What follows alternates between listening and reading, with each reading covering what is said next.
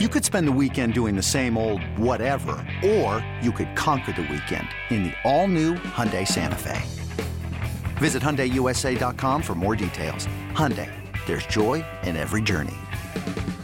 This episode is brought to you by Progressive Insurance. Whether you love true crime or comedy, celebrity interviews or news, you call the shots on what's in your podcast queue. And guess what? Now you can call them on your auto insurance too with the Name Your Price tool from Progressive. It works just the way it sounds. You tell Progressive how much you want to pay for car insurance, and they'll show you coverage options that fit your budget. Get your quote today at progressive.com to join the over 28 million drivers who trust Progressive. Progressive Casualty Insurance Company and Affiliates. Price and coverage match limited by state law. This is the Daily Tip presented by BetMGM. Now, here's Chelsea Messenger and Michael Jenkins. We are here to talk to a little, uh, talk about a little baseball in the Baltimore Orioles. So let's bring in the co-host of Inside Access from 2 to 6 p.m. on 105.7 The Fan in Baltimore, and that is Tim Barbalace. Tim, good morning to you. And wow, when you talk about the Orioles, they had the the biggest turnaround in baseball last year. But is that sustainable this year when they were three games short of making the wild card, but now they've had some roster changes?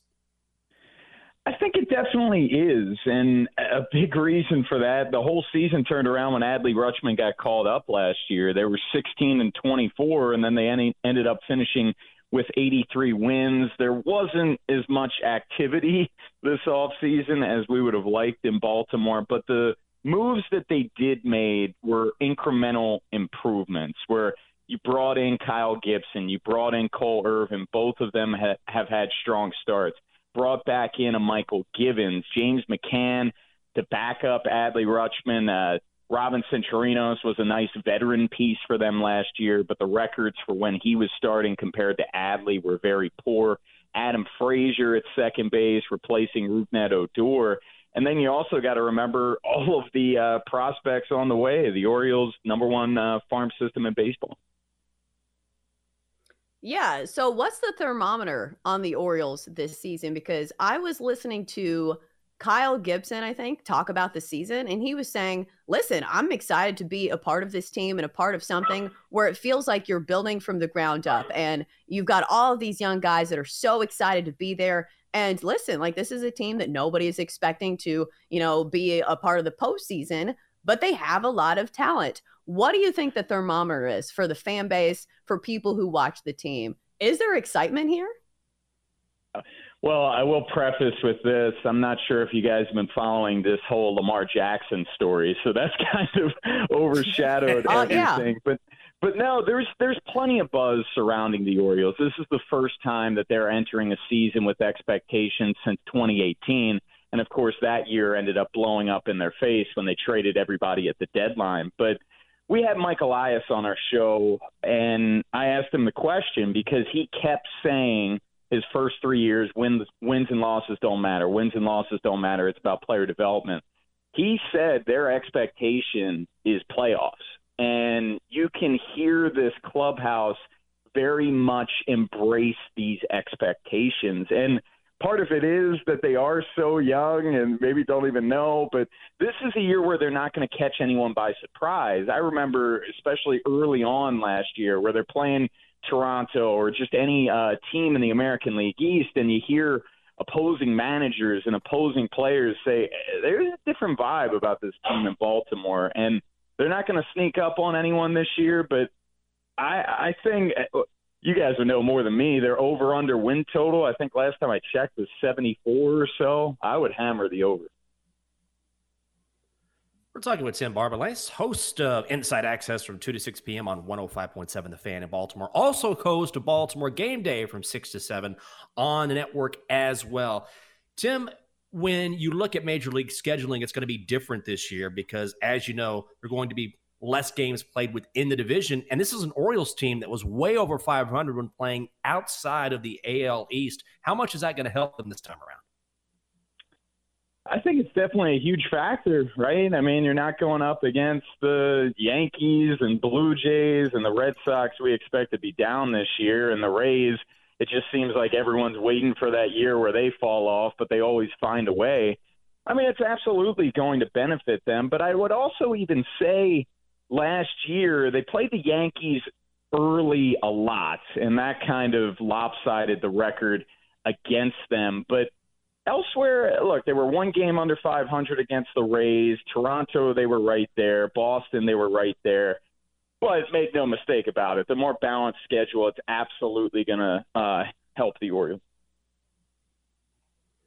All right, so let's talk about the strengths of this team. What's going to be the calling card of the Orioles this year?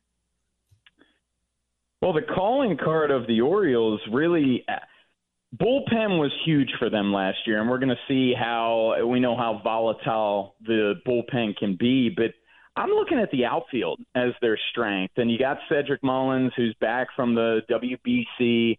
Austin Hays is still there. Anthony Santander hit 35 home runs last year. Kyle Stowers got his uh, feet wet in the majors last year, and also a name to keep in mind: Colton Cowser. He's in AAA. He could be getting called up soon. And Heston Kjerstad, who second overall pick from a couple years ago, he got set back with myocarditis. He suffered a hamstring strain uh, last spring training that put him on the shelf for a couple months. He's been absolutely raking uh, in the Arizona Fall League in spring training. Uh, people think that he's going to be on the fast track and might reach the majors this year, but their outfield depth is really, really good. And just defensively, I, I mean, their infield, where Jorge Mateo, he didn't win the gold glove, but uh, definitely a gold glove caliber shortstop. Gunnar Henderson's got phenomenal defense at third base. Ramon Urias won the gold glove last year. He's not even going to start for them. And Ryan Mountcastle, he's uh, had much improved defense at first base from a couple years ago where we didn't even know what position he would play. Another day is here, and you're ready for it. What to wear? Check. Breakfast, lunch, and dinner? Check. Planning for what's next and how to save for it? That's where Bank of America can help. For your financial to dos, Bank of America has experts ready to help get you closer to your goals.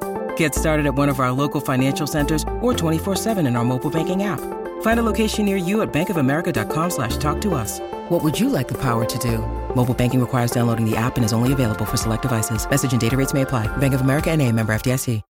When you need mealtime inspiration, it's worth shopping Kroger, where you'll find over 30,000 mouthwatering choices that excite your inner foodie. And no matter what tasty choice you make, you'll enjoy our everyday low prices, plus extra ways to save, like digital coupons worth over $600 each week. You can also save up to $1 off per gallon at the pump with fuel points. More savings and more inspiring flavors make shopping Kroger worth it every time. Kroger, fresh for everyone. Fuel restrictions apply.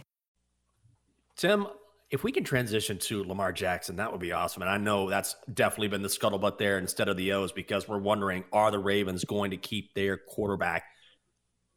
I, I, blame the Browns. I was saying this. I blame the Browns for handing out two hundred and thirty million dollars guaranteed to Deshaun Watson, and and certainly we haven't heard reports that that's what Lamar expects. But in your opinion, setting the bar this high for a guy like Deshaun Watson and, and, and then you look at Lamar, it's like this guy is a former MVP. How much of that do you think is a factor? Because if I'm Lamar, I'm saying I deserve that as well. Completely agree. And when you look at contracts in any sport, you look for comparables. And Deshaun Watson, all the disgusting off the field stuff aside, Lamar's the superior mm-hmm. player. He's got the MVP. He's more accomplished. If people want to point to the postseason failures, him and Deshaun have the same amount of postseason wins, and that's one. So I don't fault Lamar Jackson for trying to shoot for a higher number than Deshaun Watson, but I would say this. I think the Ravens uh, missed the boat in trying to give him an extension when Josh Allen got his a couple years ago. And I think if they offered him around that deal, he probably would have taken it. But now I just question can they mend this relationship? It's just been so bizarre. And if you had on your uh, bingo card yesterday that uh, the, the rogue Ken Francis, some home gym inventor who's a business partner of Lamar Jackson, reaching out on Lamar's behalf, and uh, there's just been so much misinformation, and the team leaking things, Lamar leaking things to Stephen A. Smith, saying that he's never asked for a, a fully guaranteed deal. It, it's a mess in Baltimore. We're we're not used to uh, all this off the field drama. Yeah, Tim, when do you think we'll have some resolution? Like, is there a deadline or a cutoff? Because honestly, at this point, I'm saying to myself, okay, just let me know when something actually happens because all of the details have been long and hard to follow. Ditto. Um, I'm right there with you. I'm I'm kind of done talking about it. you just want some type of resolution, but after mm-hmm. yesterday, I don't expect this thing to wrap up anytime soon. And the Ravens, they wanted this thing to wrap up quickly because it's really hamstrung their off season. They're the only team in the NFL that has not signed a free agent, an outside free agent. They've re-signed some guys, but no one on the outside. They can't exhaust their salary cap space because they got to have the space in case if it uh, if a team puts in an offer sheet for them. But it, you can get into the collusion. I, I, I find it so befuddling that a team has not had a conversation with Lamar Jackson. I'm not saying execute an offer sheet. I'm not saying execute a trade. It does not hurt a team like the Falcons or the Colts to have a conversation with Lamar Jackson. That's what really has me befuddled. But if it, now you're giving the owners ammunition here, right? Like it, that was such yeah. a god awful look for Lamar Jackson yesterday because it gives this perception that he doesn't know what he's doing. Tim, before we let you go, we've got about three minutes here. How much do you think that Lamar's injury history is playing a part in maybe the holdup here, where it's really if you're looking to criticize Lamar, and it's it's tough to do. That's really the only thing you can keep coming back to, which is, look, you're amazing, you're a former MVP, one of the best in the league, but you're always banged up. It's got to be a factor. And when you have back to back years where he's not playing games in December, and in both years the Ravens are in the playoff hunt, 2021, they didn't make it. Last year they did. That was always the knock on him coming out of college, right? A, is he a quarterback? B, if he is, is his play style sustainable in the NFL? I do feel for him uh, in the fact that both of the injuries against the Browns and Broncos occurred – when he was in the pocket. But it's just kind of another layer of these negotiations, right? Where it has to be a factor because when you give out a contract in excess of $200 million, you need to cross every T, and dot every I, and make sure you're 100% positive that this is going to be a successful deal for both parties. And yes, that's a big holdup. I mean, that's the number one uh, ability, availability. You can check him out on 105.7 The Fan in Baltimore as co host of Inside Access from 2 to 6 p.m. each and every day. It is Tim Barbalace. Tim, great stuff. And thank you for indulging us because I know you probably talked about Lamar Jackson every single hour for the past two months and you're over it. yes. Yes, we have. No, I appreciate it. Anytime, guys.